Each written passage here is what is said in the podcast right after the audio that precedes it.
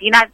ที่นักข่าวถามอีกวันนี้ก็คือในเรื่องของรัฐธรรมนูญที่จะต้องมาถามอาจารย์วิษณุกันว่าตอนนี้มันเป็นถึงไหนแล้ว ซึ่งอาจารย์วิษณุก็ให้คำตอบและอธิบายกับสื่อมวลชนเมื่อกี้ที่หน้าตึกบัญชาการก็คือว่าเรื่องของรัฐธรรมนูญเนี่ยตอนนี้ร่างรัฐธรรมนูญฉบับใหม่เนี่ย อ่า รัฐบาลเนี่ยสามารถถือได้ถือได้ตามกติกาตามกฎหมายก็คือ 20 วันถือไว้ในมือก่อนที่จะนำขึ้นทูลเกล้าค่ะ 20วันหลังจากที่สภาผู้แทนราษฎรส่งมาอะไรอย่างเงี้ยค่ะ แล้วหลังจากนี้เนี่ยตอนนี้อาจารย์วิษณุบอกว่าเรื่องของรัฐธรรมนูญใหม่ร่างรัฐธรรมนูญใหม่ตอนนี้ก็อยู่ที่สำนักเลขาธิการคณะรัฐมนตรีเป็นที่เรียบร้อยแล้ว ที่สามารถที่จะนำขึ้นทูลเกล้าได้ อ่า ในวันไหนก็ได้ที่ไม่จำเป็นต้องร้อยถึง20วันเออแล้วอาจารย์วิษณุก็บอกว่าก็ภาวนาว่าช่วงนี้เนี่ยอย่าเกิดอุบัติเหตุทางการคือคือเหมือนกับว่าอย่าให้มันคือเหมือนก็อย่าให้มันเกิด อย่าใช้คำว่าภาวนาหวังว่าจะไม่เกิดเหตุการณ์อะไร ทางการเมืองมันเพราะมันจะทำให้ยุ่ง เพราะมันจะทำให้ยุ่ง ยุ่งวุ่นวายเกิดมาอาจารย์เนี่ยอ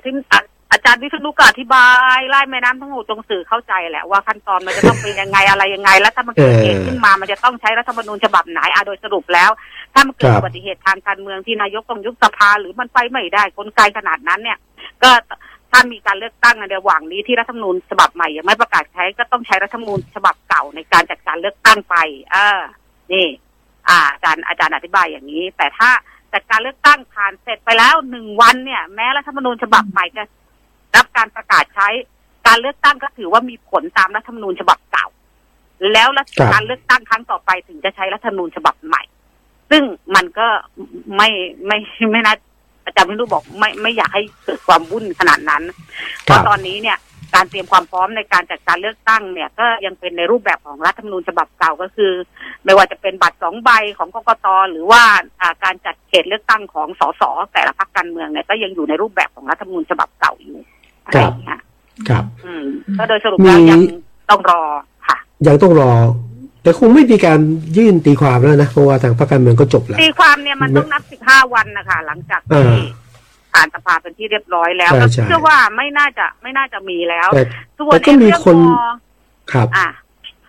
แต่ก็มีคนพยายามที่จะนำไปตีความใช่ส่งไปใช่ไหมคะรัฐธรรมนูญแต่ว่าบอกนายกนายกมีสิทธิ์ส่งตีความได้ทำไมไม่ส่งล่ะอย่างเงี้ยก็ก็มีทางเฉพาะหมอลงหมอลงเด็กกิจวิกรมออกมานายกไม่ใช้สิทธิ์เลยอย่างนี้นะก็ว่านไปนะครับอีกประเด็นสำคัญคือเรื่องแปดปี นายกรัฐมนตรี อะ เรื่องแปดปีนายกรัฐมนตรีเนี่ย ในเรื่องเรื่องนี้ดูเหมือนนายกรัฐมนตรีก็ไม่ค่อยอยากจะพูดอะไรมากมาย นายกรัฐมนตรีก็บอกว่าให้ดูรัฐธรรมนูญเป็นหลัก ซึ่งขณะที่อาจารย์วิษณุเครืองามเนี่ยก็ยืนยันว่าตนเนี่ยไม่เคยพูดกับสื่อหรือไม่เคยพูดเรื่องนี้กับใครเลยว่า นายกรัฐมนตรีคนปัจจุบันเนี่ยจะสามารถอยู่ได้แปดปีต่อเนื่องหรือเปล่า ยังไงก็ตามมันก็มีสามอย่างก็คือปีห้าเจ็ดปีห้าเจ็ดปีหกศูนย์และปีอะไรนะหกสองอะไรอย่างเงี้ยซึ่งเขามีการตั้งคำถามกันว่า เออถ้าอย่างอย่างอย่างอย่างที่อยู่ไม่ได้ก็คือตั้งแต่ปีห้าเจ็ดนับตรงนั้นแต่ห้าเจ็ดคือตัวที่ยึดอำนาจมาใช่ก็จะหมดก็จะหมดในเดือนสิงหาคมประมาณวันที่ยี่สิบสี่สิงหาก็ถือว่าครบแปดปี อ่านั่นแหละ ก็ต้องดูก็คือปีรัฐตูประกาศใช้ อ่า ก็มีคำถามว่าสามารถยื่นตีความให้สารรัฐมนตรีความได้หรือไม่ ซึ่งอาจารย์วิษณุก็ให้คำตอบว่าเหตุมันยังไม่เกิดสารรัฐธรรมนูญก็ถ้าเท่าที่ดู